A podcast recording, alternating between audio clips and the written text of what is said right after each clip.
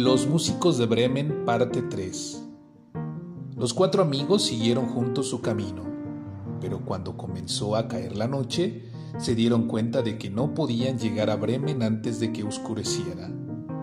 Estaban ya pensando en tumbarse a dormir bajo un árbol cuando vieron a lo lejos la luz de una casa y decidieron acercarse para ver si podían encontrar algún refugio, ya que hacía bastante frío.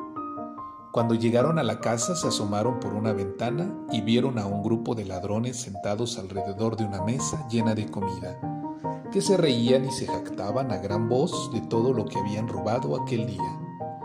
Los cuatro animales tenían muchísima hambre, así que decidieron llevar a cabo un plan para echar a los ladrones de la casa y poder dormir y comer al calor del fuego del hogar.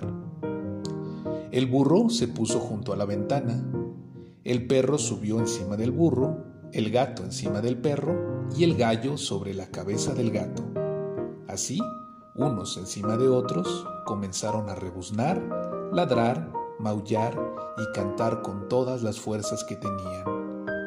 Fue tan tremendo el estruendo que los ladrones se levantaron de sus sillas, asustados, y se asomaron por la ventana para ver qué pasaba. Pero con la oscuridad de la noche, lo único que pudieron ver fue una enorme y monstruosa figura en la penumbra, que gritaba como mil animales juntos.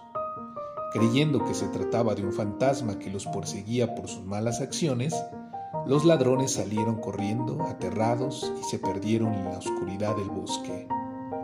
Buenas noches, Dana. Buenas noches, Iker. Buenas noches, Naye.